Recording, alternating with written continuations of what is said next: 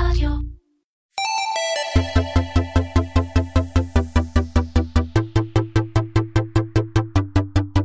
קומרסיישן, מדברים על אי-קומרס עם תימור גורדון. והפעם עם מיכאל מיטרני, סמנכ"ל אי-קומרס ושיווק בסופר פארם אונליין.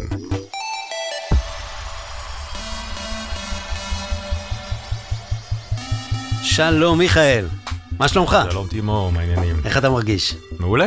כן, הבראת, החלמת? כן, קורונה קלה. כמו כולם. כן, לגמרי. שמע, לפני קצת יותר משנתיים וחצי, כאחד האורחים הראשונים בקומרסיישן, זה היה בפרק 10 כמדומני, אמרת את הדברים האלה. בוא נקשיב. קודם כל, כמו שאמרתי, אני חושב שהעתיד הוא מרקט פלייסים. אה, לא יהיו הרבה כאלה, אבל אה, על, על זה זה ינוע, ושם כולנו נקנה במרקט פלייסים השונים. אה, ואתה יכול לראות היום אצלנו באתר, בסוף החנות הפיזית היא מוגבלת, והיום הקונספט של דרגסטור זה כן, זה עולמות של ביוטי, וטואלטיקה, ותינוקות, וטבע, ובית מרקחת, וקוסמטיקה, ואופטיקה גם אצלנו. אלה קטגוריות הליבה, אני לא רואה איך הם השתנו. אתה תראה עוד מוצרים, SKUs נכנסים, SKUs יוצאים, זה כל הזמן קורה. אבל- אבל האונליין מאפשר לנו באמת לגדול ולהגיע לקטגוריות שבאמת לא היינו בהן קודם, או לקחת אה, קטגוריות אה, שהן בפריפריה של אותן קטגוריות. אז אם ניקח את עולם התינוקות למשל, כנראה שאף פעם לא נמכור עגלות לתינוקות בחנות. אין לנו מקום לתצוגה, החנויות שלנו זה לא דבר מאוד מאוד גדול, זה לא סופרמרקט ענק. אבל באתר לגמרי כן. אז אה, כן, שמענו, עברו שנתיים וחצי, ומה קורה איתך? אז אה, באתר לגמרי כן. הוספנו הרי באמת עוד מוצרים, כמו שדיברתי על זה שם. דיברת על מרקט פלייס. דיברתי על מרקט פלייס. וגם היום אני אדבר על מרקט פלייס. מעולה. אז היה חלום, עכשיו זה כבר התממש. וזה קרה נורא מהר. אה, יחסית מהר, אתה יודע, בסטנדרטים שלי שנה עבודה זה הרבה זמן. אז תכף גם נפ... תכף נפרק, כי אתה יודע, אתה, אתה נוהג אה, ל, להתייחס בקלילות לדברים מאוד מורכבים, אבל אה, נדבר על זה. תגיד, גם אתה התקדמת קצת בשנים האחרונות, אני אעשה איזשהו עדכון אה, סטטוס זריז. היום אני לא אדבר על השיער שלך, כי הבטחתי. אה, כי אני כבר לא מקנא. אני, אני החל, הפנמתי את מי שאני והחלטתי לקבל את עצמי. אה, היום אתה מכהן כסמנכ"ל e-commerce ושיווק בסופר פארם אונליין, שהיא יחידה עסקית, סוג של חברה אפילו שנפתחה לא מזמן.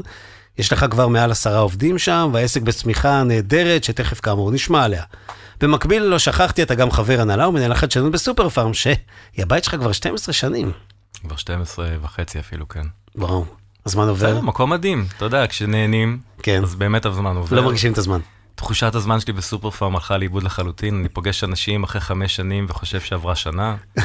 ואנשים אומרים לך, אתה ליאון משהו? אה, זה- בזה הם לא טועים, למרות שהשיער שלנו לא כל כך רחוק. בדיוק, כן. רק בצבע.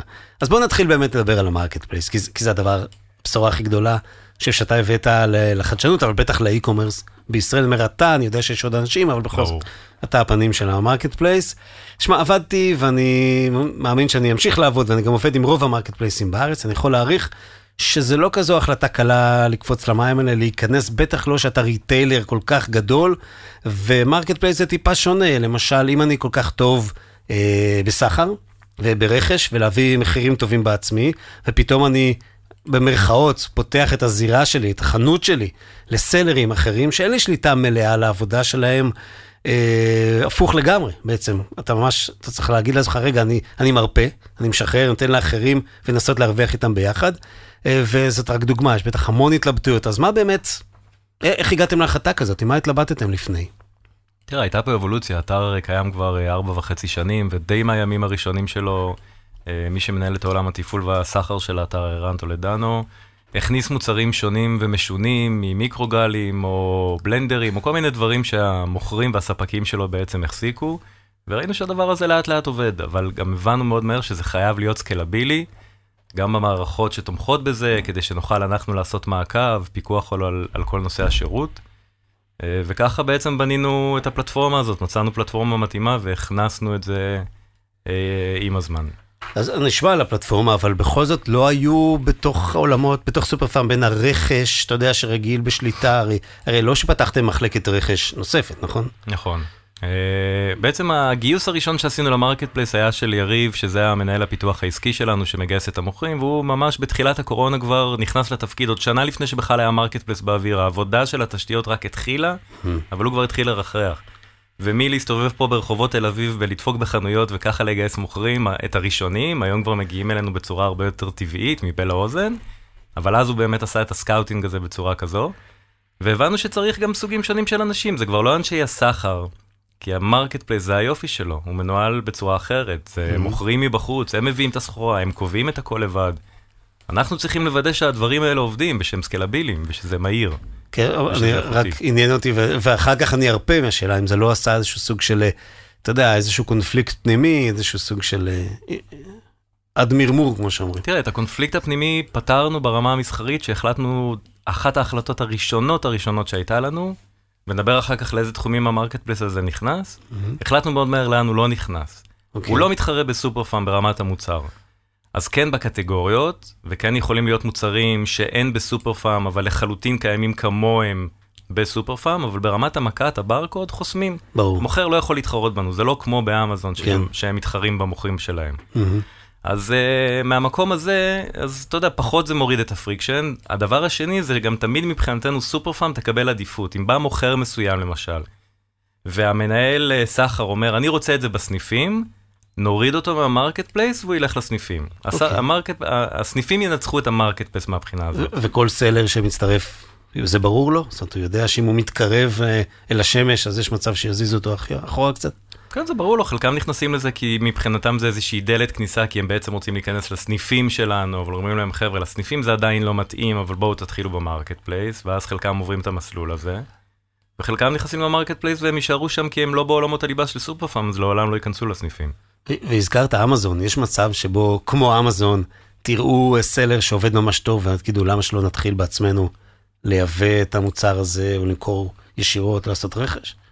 שזה לא באג'נדה עדיין?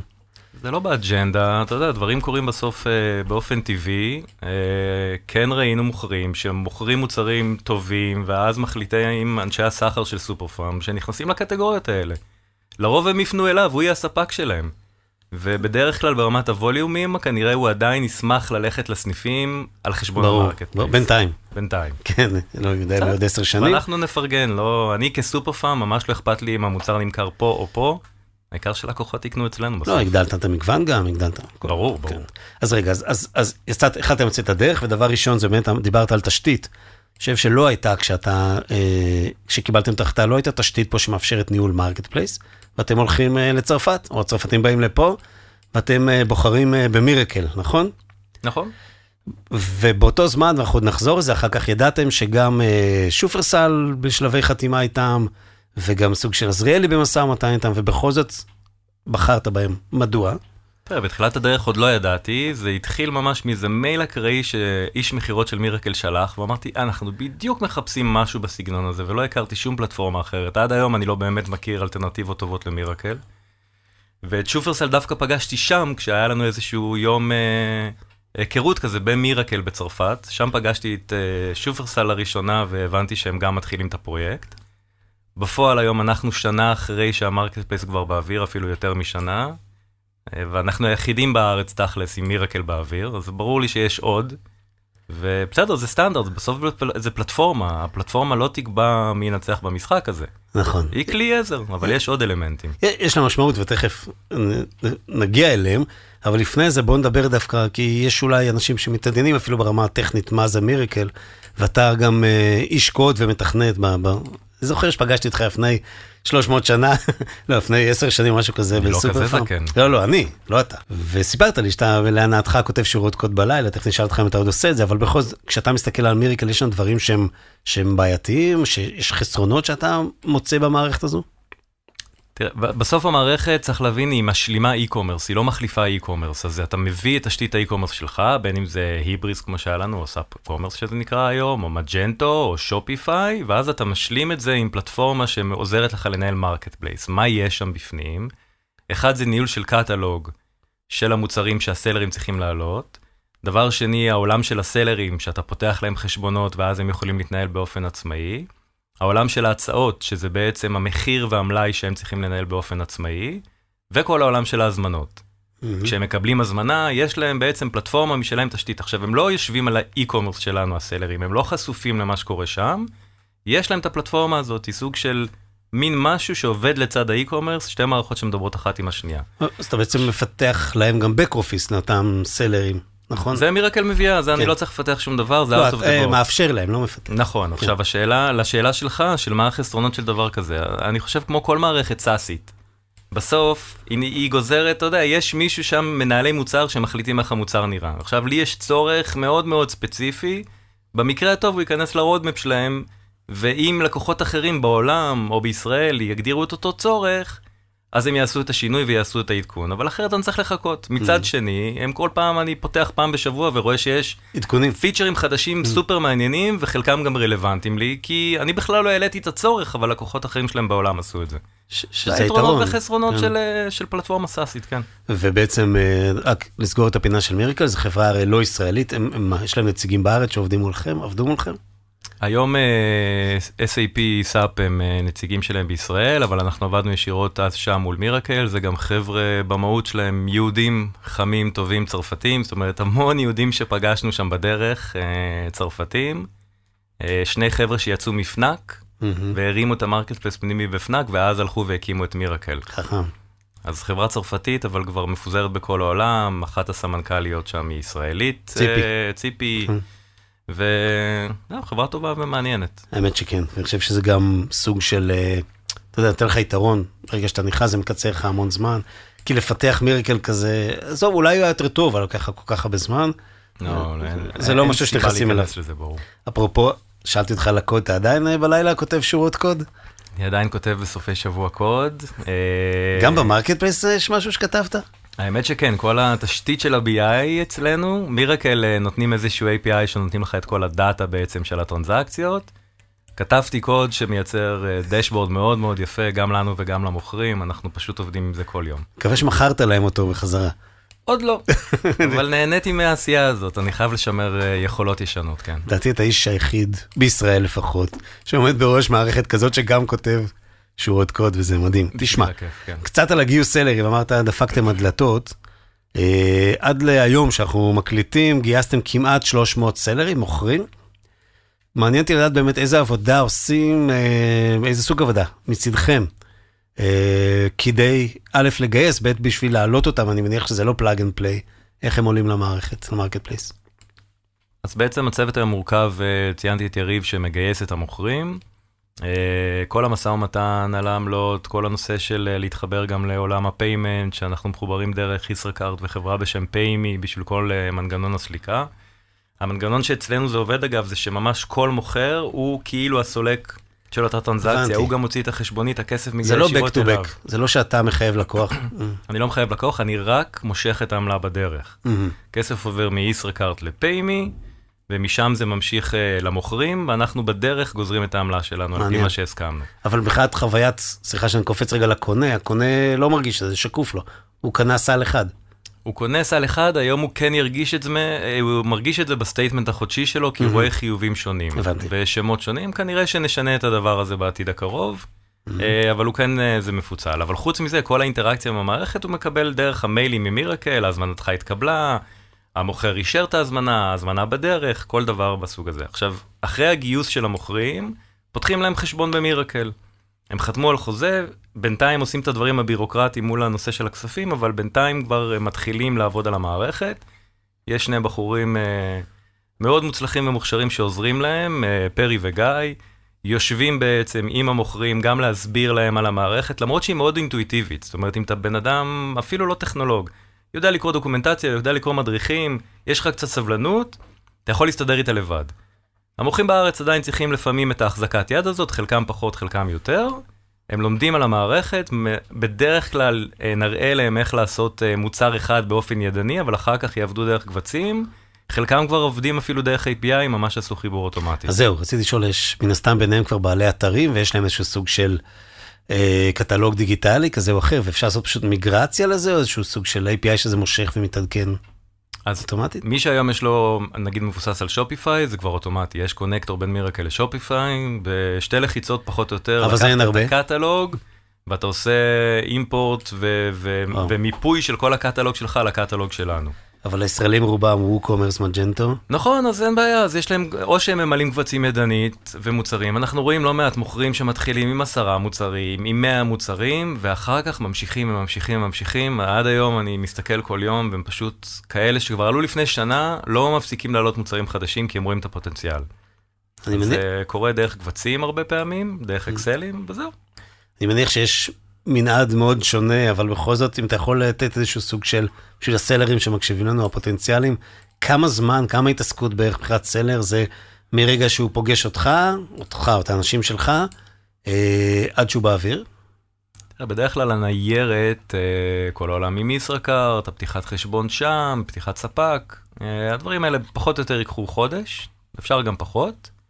אחר כך העבודה של המוכר מול המערכת זה כבר נורא תלוי בו. יש כאלה שממש שמים בן אדם על הדבר הזה ואומרים לו, קח, תתחיל לעלות מוצרים. ויש כאלה שמוציאים איזה מישהו באיזה רבע משרה שיש לו זמן קצת להתעסק בזה, ואז זה לוקח להם טיפה יותר זמן. אבל לרוב, אני חושב, אה, מהשיחה הראשונה, יש כאלה שתוך חודש יהיו באוויר וימכרו כבר. מה, מה הכי מהר שהיה עד היום? לדעתי שלושה שבועות ראיתי. זה ממש מהר. החסם היום היותר גדול שיש זה שהם עוברים תהליך KYC בישראכרט, אלא אם כן הם כבר לקוח קיים של ישראכרט, ובפיימי שסביר להניח לא מכירים אותם עדיין. שם זה לוקח יותר זמן. סטטיסטית שליש מסודרים בערך, ושני שליש, משהו כזה, משהו כן. כזה.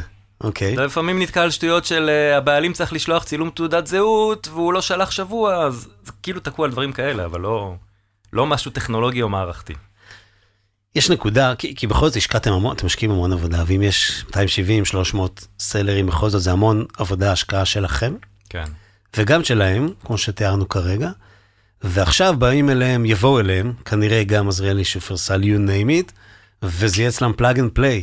איך, קודם כל ברמה, איך זה מרגיש, כאילו, לדעת ששכבת על קונצרטינות של מישהו אחר. קודם כל אתה מכיר אותי, אני אוהב להיות חלוץ. אז אה, הייתי ראשון, זה נחמד. ברור שהראשוניות זה גם לא כל הקטע, אבל אני חושב שבשנה וחצי של פעילות התמקצענו, בנינו מומחיות, מומחיות גם בעולם השיווק של איך לעשות את הרוטציות השיווקיות של ה marketplace, מאיפה ניזון כל העולם הזה של ה marketplace, נדבר אולי על זה אחר כך, אבל מאיפה בעצם מגיע ה traffic של ה marketplace, כי זה לא הדבר האורגני של סופר פארם. הקהל עוד לא הפנים שאני מוכר גם אוהלים ומאווררי תקרה. אז אה, אני חושב שהתהליך הלמידה הזה נותן לי איזשהו פור. חוץ מזה, אה, זה מאוד נכון שמוכר ב marketplace ב Mirakl יכול עכשיו להתחבר לכל Mirakl בעולם די בקלות. יש כאן אתגר בין marketplace ל marketplace, שבו ה operator, שזה המפעיל, זה אנחנו במקרה הזה, כל אחד מנהל קטלוג אחר.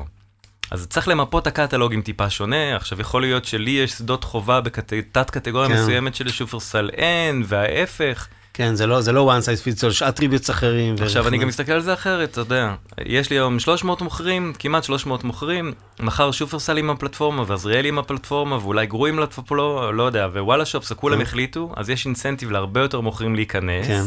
אם הם אצלי קצת אה, היססו, אז שם הם כבר ייכנסו, כי הם יבינו שפחות או יותר בעבודה חד פעמית הם נכנסים לכל ה marketplace ים, וגם אני ארוויח מוכרים חדשים כנראה מהסיפור הזה. כי כבר לא יהיה חסם לאף אחד, וכל, אני חושב, בעל אתר רציונלי שאומר, חוץ מהערוץ שלי, אני רוצה עוד ערוצי מכירה, אז אני כ... כ... מהזווית של חנות שמסתכל על זה, אומר, מה אכפת לי איפה מכרתי? לא אכפת לי אם מכרתי בשופרסל או בעזריאלי או בסופר פארם, העיקר שהייתה טרנזקציה והצלחתי למכור את המוצר שלי. מעולה, אז עכשיו בוא נחזור רגע, אחרי שאתה תיארת כל כך יפה את התחרות, שזאת באמת הייתה השאלה הבאה שלי, איך בכל זאת סופר פארם תצליח לשמור על הבידול שלה כמרקט פלייס, לא כ... או שאי אפשר להפריד את מרקט פלייס סופר פארם ממה שסופר פארם stands for. מלכתחילה לא הפרדנו, שמתם לב, אני בטוח בצרכנים, אין את המילה מרקט פלייס בשום מקום שיווקי, אנחנו לא מדברים בשפה הזאת. אם הייתה לנו דילמה בהתחלה אם לייצר אתר אחר, אמרנו למה, יש לנו אתר כל כך חזק עם כל כך הרבה traffic, לדעתי גם הציבור, לא רק הציבור, גם המוכרים, לא מבינים כמה traffic יש לנו היום, יותר מאתרים מובילים בישראל, יש לנו יותר מהם. מה יש לנו? אנחנו עם שלושה וחצי מיליון יוניקים בחודש, אה, זה רק הולך וגדל כל הזמן, כמות ביקורים של שישה, שבעה מיליון בחודש, זאת אומרת זה הרבה הרבה הרבה מאוד. זה, זה, אז הפוטנציאל שלנו תכף גם מטורף. נדבר איך אתה ממנף את זה, אבל נשאיר את זה, ל- ל- נשאיר את זה כהפתעה אני להמשך. אני, אני רק, אה, אתה יודע, אמשיך לענות על השאלה של הבידול, בידול. אני חושב שהמותג של סופר פארם מותג חזק, העולם של השירות, אה, ונדבר גם על עולם השירות פה, צריך לחבר את הכל ביחד. כל המרק, כל ה e-commerce שלנו היום, שמושתת מאוד על הסניפים, כש-70% מההזמנות של סופר פארם אנשים אוספים בסניפים, כשנחבר גם את המרקט פלייס לסיפור הזה, זה עוד יותר יהיה מינוף מבחינתנו. Uh, כשנצליח להביא ללקוחות את הסחורה הרבה יותר מהר. אנחנו משדרים ביטחון ואמינות בסופו של דבר, אז יש, יש פה המון יתרונות. אני חושב שגם אתם, לפחות מהשמות שמניתי, היחידים שיש להם, יש לכם מחסן רובוטי משלכם, עם פאבריק, נכון? יש לכם שניים. נכון. עמק חפר וחולון. חולון, כן. חולון. איזה סדר גודל של אחוז מהאונליין זה מצליח לייצר? אה, כאילו לשלח? אה, לא זוכר בדיוק להגיד את המספרים, זה Mm. באמת ערן מהסחר והתפעול ידע יותר טוב להגיד. אבל משמעותי. אני חושב- כן, כן, משמעותי. זה ברמה של אלפי הזמנות שיש שם ביום, שהם יודעים כבר לטפל.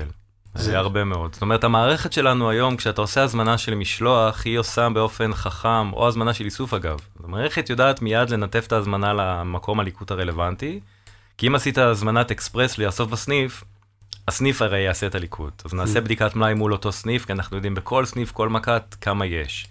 אם אתה ביקשת משלוח, נלך לאחד מה robotics שיש, אה, בסדר? של פאבריק, או, או במרלוג שלנו של עמק חפר. זאת אומרת, המערכת ממש תעשה אופטימיזציה מאיפה יצא המלאי, מי יטפל בהזמנה הזאת, מי יעשה את הליקוט, כי זה לא מקום אחד. יש לנו 270 נקודות ליקוט, ולפי זה אה, הדברים האלה ילכו, והיא תמיד תיתן עדיפות לפאבריק אם אפשר.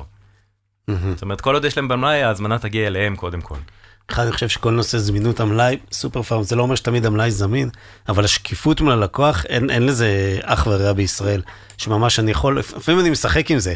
אני עובר סניף, סניף לאיסוף, אני ממש רואה, כאילו, מקחה, נגיד יש לי בהזמנה רגילה 10, 15 פריטים, אז אני ממש רואה איפה יש, איפה אין, וריל טיים, אני מניח שזה קרוב למציאות, וזה זה, זה כן. תענוג, זה ממש תענוג. אתה יכול להחליט לפי זה, מאיזה סניף אתה בא לאסוף, בלי קשר. אז כן, אנחנו כי, אף אחד לא רוצה לעשות את זה ככה. אנחנו גם יודעים להציע לך הרי סניף אלטרנטיבי, אה, קרוב לסניף שרצית, שאין בו את הכל, אז נמצא לך כבר את זה, אלה שברדיוס שכן יש להם הכל. וזה אני מודה שאני לא מכיר כזה בישראל, לפחות מערכת שעובדת ב real time. לפעמים מתקשרים לה יום אחרי או שולחים לי וואטסאפ וזה, אין לנו את זה, האם תרצה, אבל זה לא, זה לא, זה לא חוויה, זו חוויה קצת פחות טובה. אה, רמזת קודם לגבי אה, נושא תמהיל, מה שדיברנו, קטגוריות, מה נכניס ומה לא נכניס, ובכל זאת יש תחומים שכהחלטה החלטתם לא להיכנס אליהם, לא לאפשר אותם במרקט פלייס? לא. אוקיי. אני אגיד ש... לא, זה אתה יודע, קצר. אני, אני אגיד שיש דברים שהחלטנו לא להיכנס אליהם עכשיו. יש דברים שאני בתור המנהל של הפעילות הזאת קצת מתעקש לא להתחיל לרוץ לכל מיני דברים נורא נורא מפוזרים שבאמת יבלבלו את הצרכן, ומצד שני, ראינו מאוד מהר שפשוט קונים אצלנו מה שיש להציע. היה. ניוזלטר עם איזה מבצע שאחד המוכרים עשה על ג'קוזי לגינה, באיזה 2,000 שקל לג'קוזי, קנו כמה עשרות יחידות כאלה. ומוכרים מנגלים פתאום, ומוכרים כל מיני דברים מהסוג הזה. אז נגיד, עוד אין לנו מקררים, עוד אין לנו מכונות כביסה, אבל בסוף זה עניין של כלי, כי המוכרים שמוכרים את הדברים האלה, הם כבר. אצלנו. אה, אגב, שזה מעלה לי שאלה אחרת, יכול להיות שפתאום יש, תהיה התנפלות של סלרים עליכם, שכאלה שאתם לא חשבתם למכור, לא יודע מה, ממכוניות ועד you name it. יכול להיות שכן תצטרך להגיד, זה מתאים, זה לא מתאים. אז אנחנו תמיד נגיד אומרים uh, כדוגמה שמצבר על הרכב כנראה לא נמכור בו בקרוב, כאילו זה הקצה מבחינתנו. קטגוריית אוקיי. רכב זה משהו שעוד לא פתחנו אפילו ברמה הקטלוגית.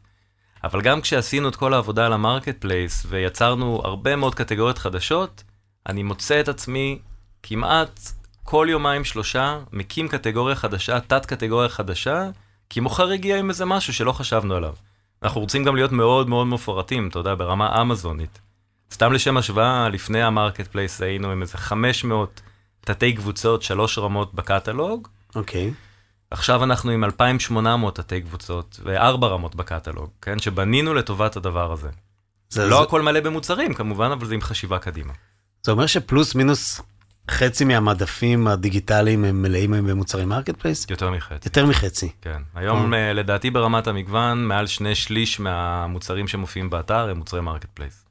שזה מרשים. הם עדיין לא רוב המכר, זה עדיין הקהל עוד כן. ברור. מאוד מאוד עמוק בסופר פארם ולקנות את הדברים של סופר פארם.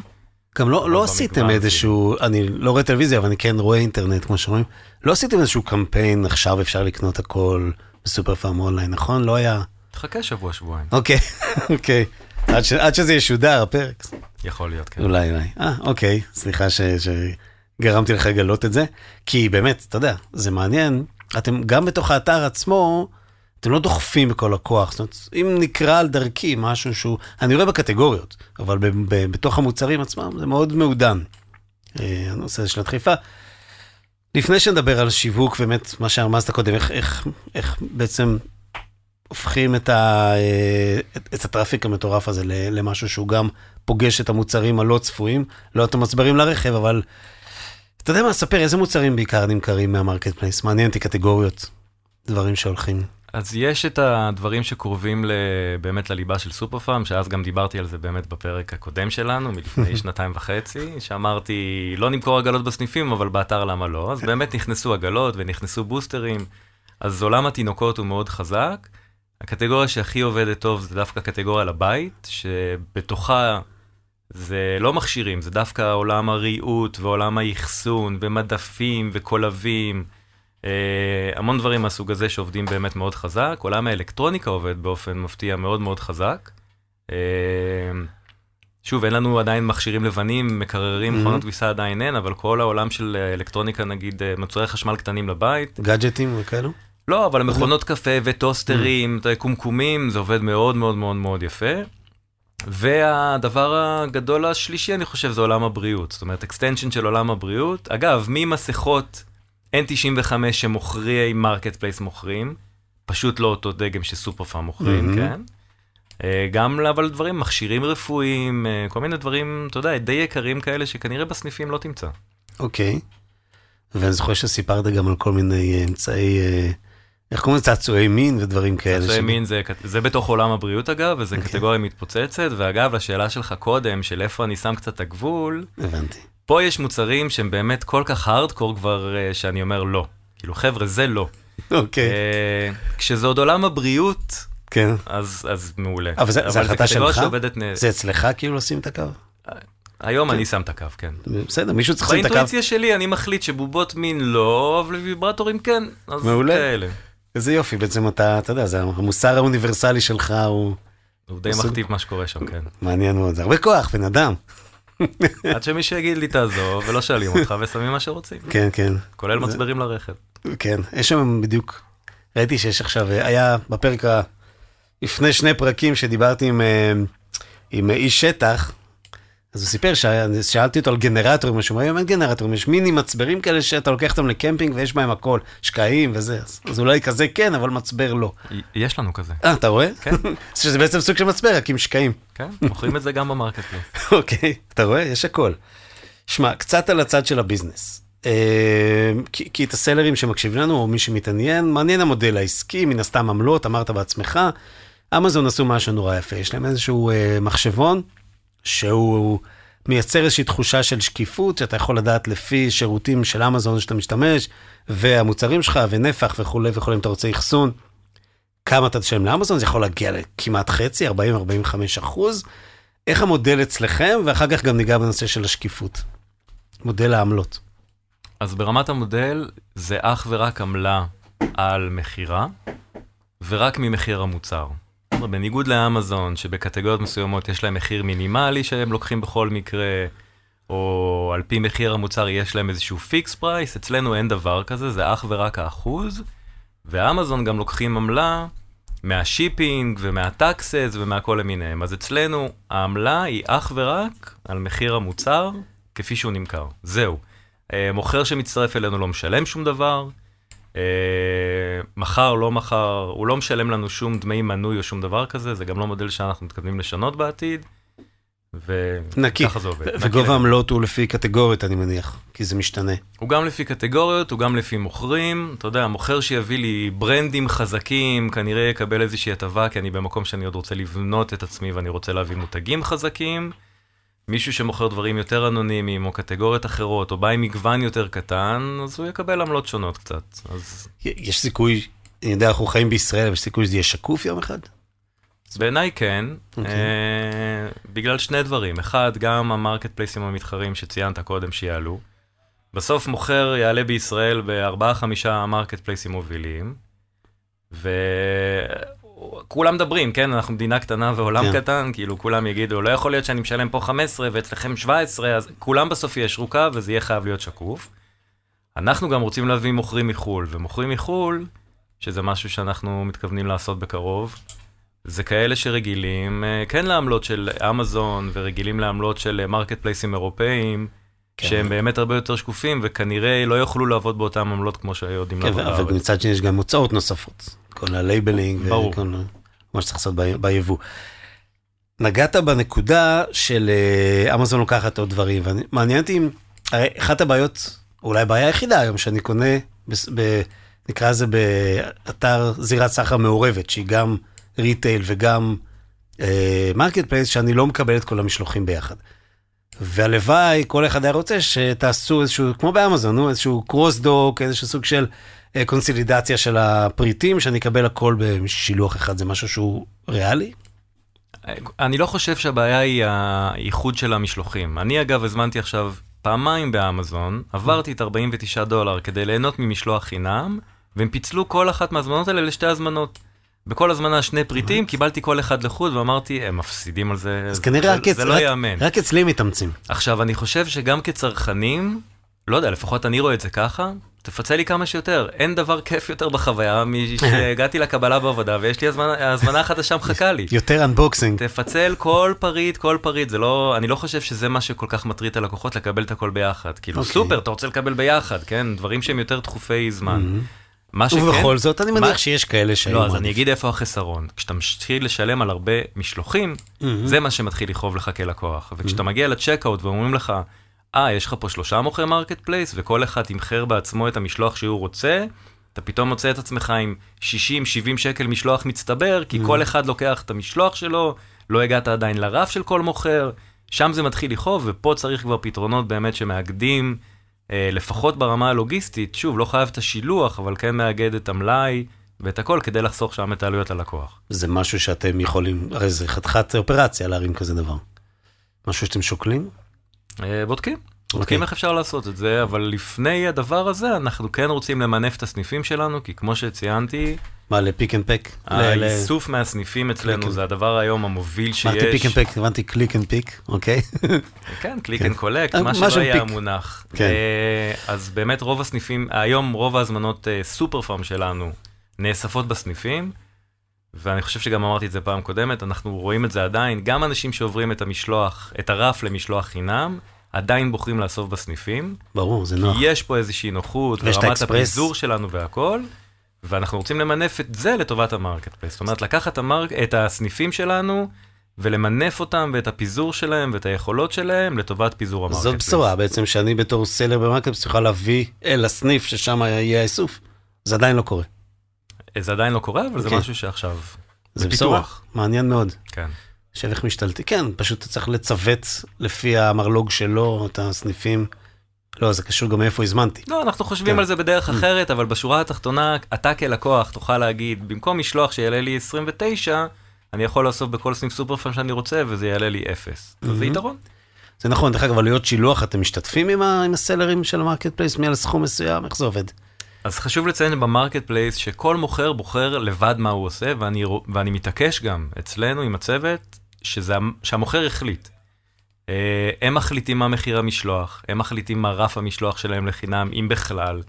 הם מחליטים כמה המוצר עולה, הם מחליטים מתי הם עושים מבצעים, הם עושים את הכל בעצמם. אנחנו ננחה אותם, אנחנו נוביל אותם, נספר להם, היי, היום יש לנו קמפיין תינוקות גדול, כל מי שמוכר מוצרי תינוקות מוזמן להשתתף וליהנות מהטראפיק, אבל לא נכריח אף אחד, זה הכל בחירה שלהם. אז בעולם של המשלוחים, אה, בגלל שכל אחד קובע רף אחר, אחד אומר ב-150 שקל אני עושה משלוח חינם, אחד אומר ב-500 שקל אני עושה משלוח חינם. כדי ליישר פה קו, אז כרגע בחודשים האחרונים מה שעשינו זה כן לקבוע איזשהו רף שאנחנו מתערבים בו באמצע, ונממן את החלק הזה, היחסי של הדבר הזה. זאת אומרת, הגעת מתחת לרף, אתה תשלם על המשלוח, בין הרף הזה שאנחנו קבענו לרף של המוכר, אנחנו נשלם, ומעל הרף של המוכר הוא גם ככה התכוון לשלם את זה ולממן את זה, אז יהיה ככה. הבנתי. כן, כי, כי אחרת יכול מאוד לבלבל את הלקוח, הקונה. כן. אתה יודע, פתאום... אבל זה משהו קמפניאלי זמני שעשינו, זה לא משהו שאמור להישאר, הדבר הזה. ואיך זה יהיה בעתיד? אני אקבל מחירי שילוח פתאום בבסקט שלי, זה יעלה לי? לא, אז גם יהיה לך איסוף מהסניפים שיאפס לך את הדבר הזה, אז אתה תגיד, אם אני רוצה משלוח זה עולה לי, אבל יש לי נקודות איסוף שזה כבר עולה פחות, ויש לי סופר פארם שיעלה לי בכלל אפס כנראה לאיסוף שם. מהסניפים. אז uh, Mm. מהסניפים, אז זה דבר אחד. חוץ מזה, מוכרים גם לומדים. הם מבינים בעזרתנו איזה רף כדאי להם לקבוע. כי הם אומרים, מה, ברף הזה אני מגדיל סל, אני מוכר יותר מוצרים, אני לא מפסיד כסף. אז חלקה, אז אנחנו גם ממש אה, מחנכים אותם באיך לעבוד ב e-commerce. כן.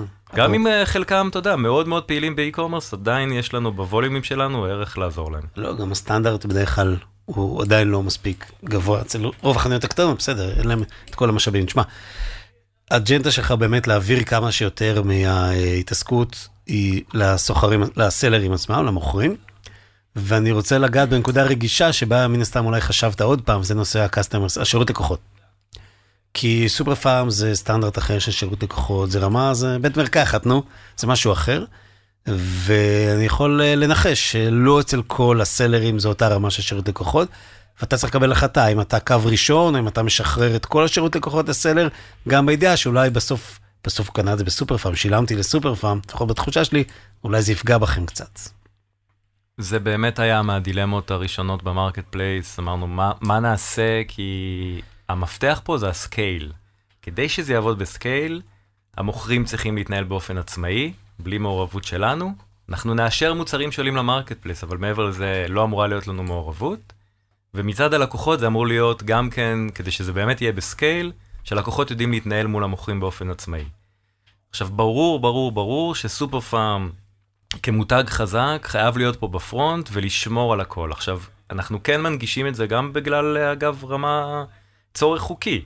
ברמת כל עמוד מוצר וכל הצעה של מוצר ובמיילים אחר כך, הלקוח מאוד ברור רואה, נמכר זה על ידי... שם המוכר, כן. זה הטלפון שלו, זה האימייל שלו, זה השירות לקוחות שלו. עכשיו, הרוב הגדול של הלקוחות, במידה והם רוצים לפנות למוכר, הם ידעו לפנות ישירות למוכר.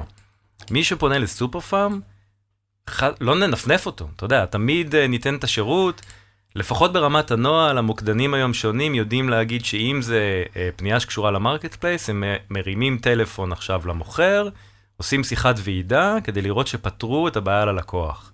בסדר, מעניין. במקרה הרע, לא תפסו את המוכר, אז יהיה צוות פנימי שיעשה את ה follow-up ויטפל בלקוח. זה לא, לא תהיה הנה תשובה, הטלפון של כן. המוכר, לך תחפש, זה לא אנחנו. לא יהיה תשובה כזאת. אה, ממש לא. אני אגיד שבהתחלה היו כאלה, אתה יודע, וכשקלטנו שהדבר הזה קורה, אז חידדנו מאוד את הנהלים, כי זה ברור לנו שמבחינת הלקוח הוא קנה בסופר פארם.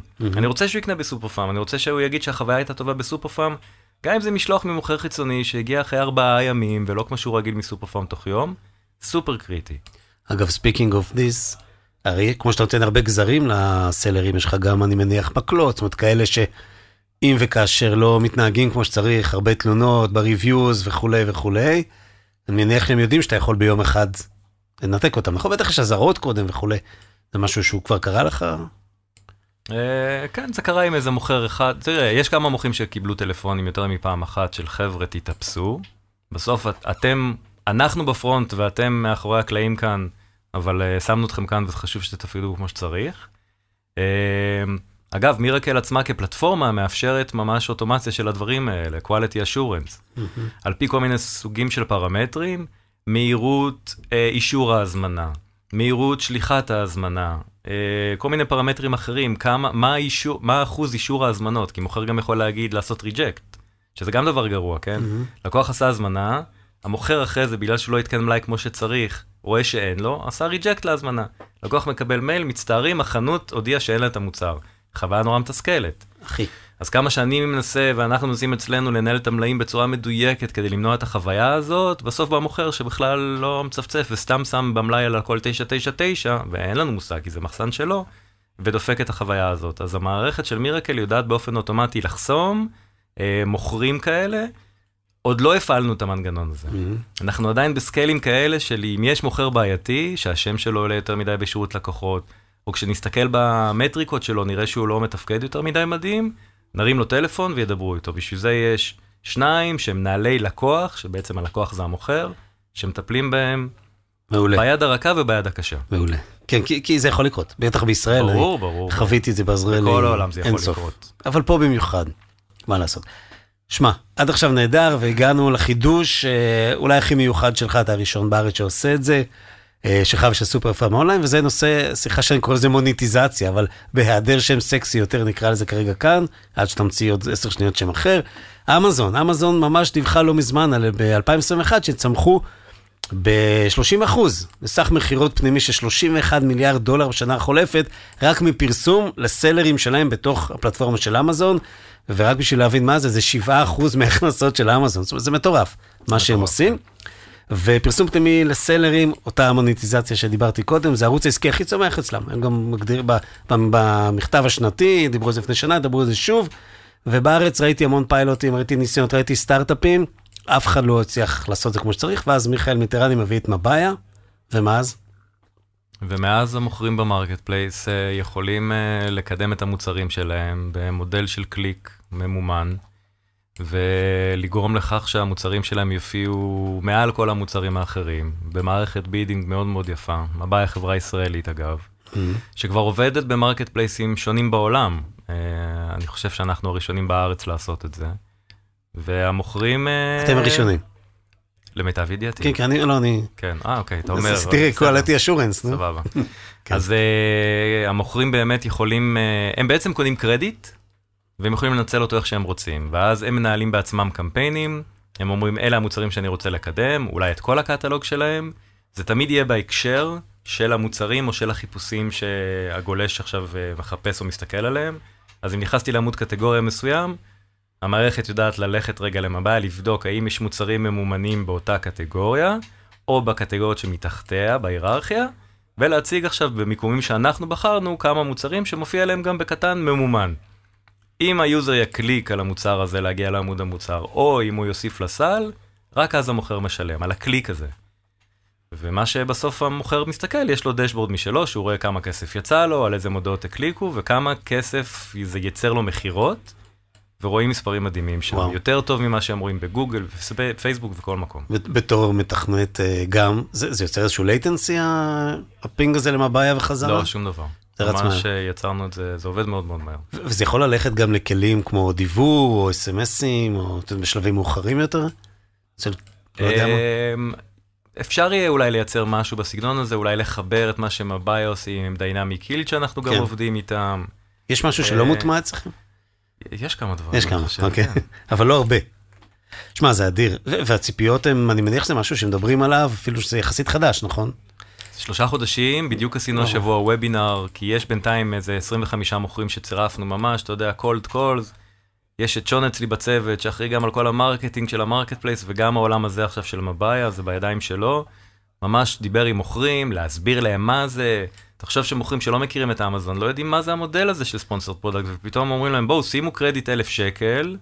אנחנו אגב אומרים להם, חבר'ה, זה שקניתם אצלנו קרדיט, זה לא אומר שלא תקבלו אותו בחזרה אם אתם רוצים. אה, ניצלתם שני שקלים והתחרטתם, תקבלו את כל היתרה בחזרה, הכל טוב. זה לא כסף שהולך לאיבוד. זה גם יכול להגיע לדעתך ל-7 אחוז פלוס אמזון כזה? אני כבר רואה במוכרים שפעילים בדבר הזה, שהם עומדים על איזה 5% מה-GMV שלהם, מגיע דרך ה sponsored product. וואו, כבר היום. וזה רק ההתחלה, אתה יודע, עוד לא עשינו אופטימיזציה אפילו לפלייסמנטים. זה בינתיים רק באיזה שלוש קוביות בעמודי קטגוריה, ואנחנו נרחיב את הדברים האלה ונביא שם עוד כלים, והמוכרים רק ייהנו מכל דבר כזה. ואם כבר... וספקי סופר פארם כמובן גם... זה מה שרציתי לשאול. אז הם הבאים בתור, כן. אה, אז זה יהיה פתוח לגמרי לכולם. זה יהיה פתוח לכולם. שיתחרו אחד בשני על ה bidding. לא, זה... אה, במקום להתחרות על ה buy box, שיתחרו על ה bidding. תראי, לי בסוף, הכי חשוב חוויית לקוח. מעבר למונטיזציה, שזה יהיה דבר נחמד ובונוס גם mm-hmm. uh, להביא עוד כסף חדש לסופר פארם, חשוב לי חוויית לקוח. אז הדבר הכי קריטי פה, זה באמת לשמור על הרלוונטיות של הדברים האלה. לא ייתכן שאתה תחפש חיתול ויופיע לך פתאום הודעה של אופניים. ולא ייתכן שתיכנס לעמוד קטגוריה עכשיו של uh, מעילים, ויופיע לך בכלל משהו ממומן של איזה צעצוע לילדים. חשוב לי מאוד שזה תמיד יישאר בקונטקסט. וזה המערכת. והמערכת שומרת על הדבר הזה. Mm-hmm. גם אתה כמוכר לא תוכל לעשות את זה. גם מבינה את העברית? כן, כן, מבינה mm-hmm. עברית. נהדר. תשמע, זה אדיר, זה באמת משהו שהוא, וואו, פורץ דרך. שמעתי כל כך הרבה שנים וראיתי, אמרת, תיארתי לפני כמה דקות, ראיתי כל כך הרבה אלטרנטיבות תיאורטיות לעשות את זה, ו- ואתם באים ועושים את זה, ואני חושב שזה גם uh, באיזשהו מקום מוריד חסם להצטרפות. סיפרתי לך, או לא סיפרתי, אספר לך עכשיו, בשידור, כמו שאומרים, שאחד, ה, אה, מישהו ששוקל להיות סלר פלטפורמה, עדיין לא, אחרי שהוא ראה את הוובינר הזה, הוא אמר לי, עכשיו אני בטוח נכנס. כאילו זה ממש כלי שהוא הוא, הוא טריגר, אתה יודע, להיכנס פנימה. אה, מגניב, כן, לא, לא ידעתי שיש כאלה, אבל... אה, כן, כן, הכל טוב. תראה, זה בתחילת הדרך, אבל, אבל זה יום אחד, כי דיברנו על אה, מתחרים. בתחילת הדרך, כן. כבר שלושה חודשים של פעילות, שכבר אנחנו מכסים את העלות של המערכת. אנחנו כבר מרוויחים על זה נקי. מדהים. בשלושה חודשים, לא חשבתי שנהיה שם כל כך מהר. בואו נעשה שאלה, נקדיש לחבר'ה בעלי החנויות, אה, היבואנים, היצרנים, המפיצים, דווקא חבר'ה הזנב המאוד מאוד ארוך, שאני יודע שחבר'ה מאוד, הרבה מאוד ביניהם מקשיבים לקומרסיישן. מה בעצם צריכים לעשות בשביל, אתה יודע, לעלות על הפלטפורמה של סופר פארם? אה, צריכים שהם ידעו לעשות e-commerce, כי בסוף הכי חשוב, המוכרים שמגיעים אליי, זה צריכים כאלה שיש להם קטלוג מסודר, אני צריך גם תמונות בפורמט מסוים, אה, שלפעמים יצטרכו לעשות התאמות. הם צריכים לדעת ללקט, הם צריכים לדעת לארוז, הם צריכים לדעת לשלוח, והם צריכים לדעת לתת שירות במידה וצריך. בסדר? זה לא ספק שמוכר עכשיו לקמעונאי. זה מוכר שעושה B2C והוא חייב לדעת לעשות את הדבר הזה. אם אתה יודע לעשות את הדבר הזה, לרשום לנו מייל, יש לנו מייל marketplace at super מכה farm co.il, farm זה עם ph למי שטועה, ואנחנו מטפלים בדבר הזה. עכשיו יש לנו כבר קצת backlog של uh, דרישות, כי באמת Mm. עם היותר קטנים, עם מגוון יותר קטן, או מגוון שאנחנו מרגישים שפחות מצליח מהניסיון הקצר שלנו, אז uh, נמשוך את זה טיפה, אבל יש דברים שהם מביאים איתם מגוון יותר עשיר, uh, קטגוריות שמאוד מאוד רלוונטיות והולכות אצלנו מצוין, נעשה להם onboarding כמה שיותר מהר. Okay. זה אוקיי. באמת בסוף תלוי בהם, הבירוקרטיה הזאת, אה, ישראכרט, פיימי, הדברים האלה, זה תלוי בהם כמה מהר, והם יכולים להיות צ'יק צ'אק באוויר. אז אם יש מוכר שעכשיו רוצה למכור תחפושות, כנראה זה מאוחר מדי, כן, אנחנו קצת... אולי להלואוין. פורים, אבל, אבל מוכר שרוצה למכור בריכות בקיץ, לגמרי יכול להתחיל את התהליך והוא יהיה מוכן בזמן. מדהים. אז שמעתם ועכשיו אתם יודעים איך לעשות, ואם לא, די קל למצוא אותך, אתה בכל מקום, אתה מאוד נגיש, אתה מאוד זמין, ואם לא אתה, אז לינקדאין, האנשים. פייסבוק, כן. בכל אה, מקום אחר. אני רוצה לסיום לחבר, אה, לשים את שני הכובעים שלך אחד על השני, אה, גם e-commerce וגם חדשנות, ששם בעצם כולם מכירים אותך, אה, מיכאל, מחדשנות, מהשנים האחרונות גם מיכאל מה-e-commerce. קבל ממך, לנסות לקבל איזושהי תובנה מושכלת, לאן להערכתך וממה שאתה מכיר ושומע, הולך עולם האי-קומרס בהקשר של המטאוורס, של NFT, של you name it, של Web 3 החדש. אני יכול בעיקר להגיד שאנחנו עוד לא שם. זאת אומרת, מי שרוצה באמת לדמיין לאן המקומות האלה יגיעו, שקצת יראה סרטים ויקרא ספרים, כי זה לא הדברים שרואים עכשיו אה, שרצים בשטח, וזה לא הסרטונים האלה של מטא וצוקרברג והדברים האלה למיניהם. אה, עוד לא הצליחו לדעתי לתרגם באופן אה, אה, מוצלח, את, אה, לקחת את עולם הקמעונאות אה, לעולמות של VR, ובתוך ה-VR אחר כך, אתה יודע, עולמות בכלל של מטאוורס. כי אלה שמנסים לקחת חנות פיזית ופשוט למדל אותה, ושלקוח יסתובב עם שלטים בתור חנות במעברים, זו חוויה נורא מתסכלת. ה e-commerce חייב להיות יותר נגיש, יותר פשוט, כולם מדברים על... הסרטון וולמרט אתה מדבר? לא, בכל, לא שלל סרטונים, לא משנה, כן, וכל כן. מיני uh, חברות שבאמת מטפלות בדברים האלה. יש אחלה דברים, יש אחלה vision, אבל בסוף בפועל זה חייב להיות נוח ללקוח. היום אם הלקוח יכול לעשות ב mobile, עם אצבע וחצי ועם כמה קליקים לעשות checkout, או באלי אקספרס, או באמזון, אתה יודע, one click ת- תתחיל עכשיו להטריח אותו בעולמות וירטואליים ומשקפות, ובוא תסתובב במעבר ותושיט את היד שלך לגשת. עזוב, זה לא שם, אבל זה ייפתר. כן. כי כשנהיה עם, אה, עם חומרה אחרת, שכנראה עוד לא המציאו לנו, בין אם זה משקפיים או דברים אחרים שיהיו לנו, או צ'יפים במוח, אתה יודע, ה-VR כבר יהיה בילטין. לגמרי. אז שם י- יפצרו את הדברים האלה, זה ייקח עוד כמה שנים. אני חושב שעוד עשר שנים נראה באמת את הדברים האלה קצת יותר מיינסטרים, אבל לא מחר מחרתיים, וזה לא הדברים שרואים היום. אני מסכים, אני חושב ש, שבהתחלה זה יותר בתור איזשהו רובד קנייה על גבי פעילויות אחרות. משחקים ו-you name it, שתוכל גם להושיט את היד אחרי שנתת אגרוף למישהו והוא נפל, אתה יודע, לקחת איזה משהו ולשלם עליו, נגיד, סתם. כן, ובעולמות של NFT אני חושב ש... קודם כל מה שרואים היום בעיניי זה פסיכי, כן? סליחה על האלימות. שקונים אה, פיקסליזציה ודברים מהסוג הזה הם במיליוני דולרים, כן. אין לזה שום ערך. אבל uh, כשתתחיל לקנות נכסים שיעברו איתך מפלטפורמה לפלטפורמה, ואתה יודע, פתאום יבואו מותגים והם יעשו קולקציה שהיא רק שלך, היא על השם שלך, וכאילו דרך NFT אתה קונה את הדברים האלה, וזה ההוכחת uh, בעלות שיש לך על הדברים האלה, שם זה יהיה סופר סופר מעניין. פתאום, אתה יודע, אני אומר בעולמות הקוסמטיקה, לנקום שיעשו עכשיו איזשהו ליפסטיק וואו. אה, בשבילך, כן. מיועד לך, ורק לך יש אה, שטר בעלות על אותו דבר. מעניין. שם זה יכול להיות מעניין. טוב, יש למה לחכות, כמו שאומרים תמיד. נחכה. כן, טוב, אתה יכול, יש מה לעשות בינתיים. נשמע שאתם עושים הרבה מאוד דברים. אה, שמח שוב, אתה פה ונשארת באותה פוזיציה של פורץ דרך, של מוביל, של חדשן, שאחד שעושה דברים לפני כולם, שלא חושש, אבל עדיין עושה את הדברים בצורה מאוד אה, מושכלת ומתוכננת.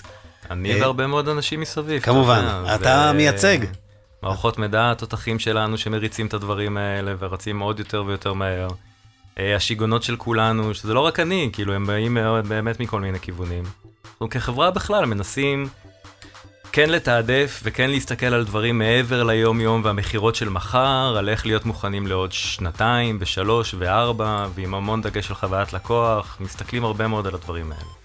נשמע מעולה. אז אה, תודה גדולה שבאת ושיתפת. תודה על האירוח. אה, שוב. כמו שאתה יודע, זה חשוב לא רק לי, זה חשוב לכולם. תודה גם לאלי אלון, מביזי, לחברים מאדיו ולכם המאזינים שעוזרים לי לעשות את קומרסיישן, גם לניר בוואלה שצירפו אותנו לארסנל הכלים, אה, כלי התוכן של וואלה כסף. אה, תודה ולהתראות בקומרסיישן הבא.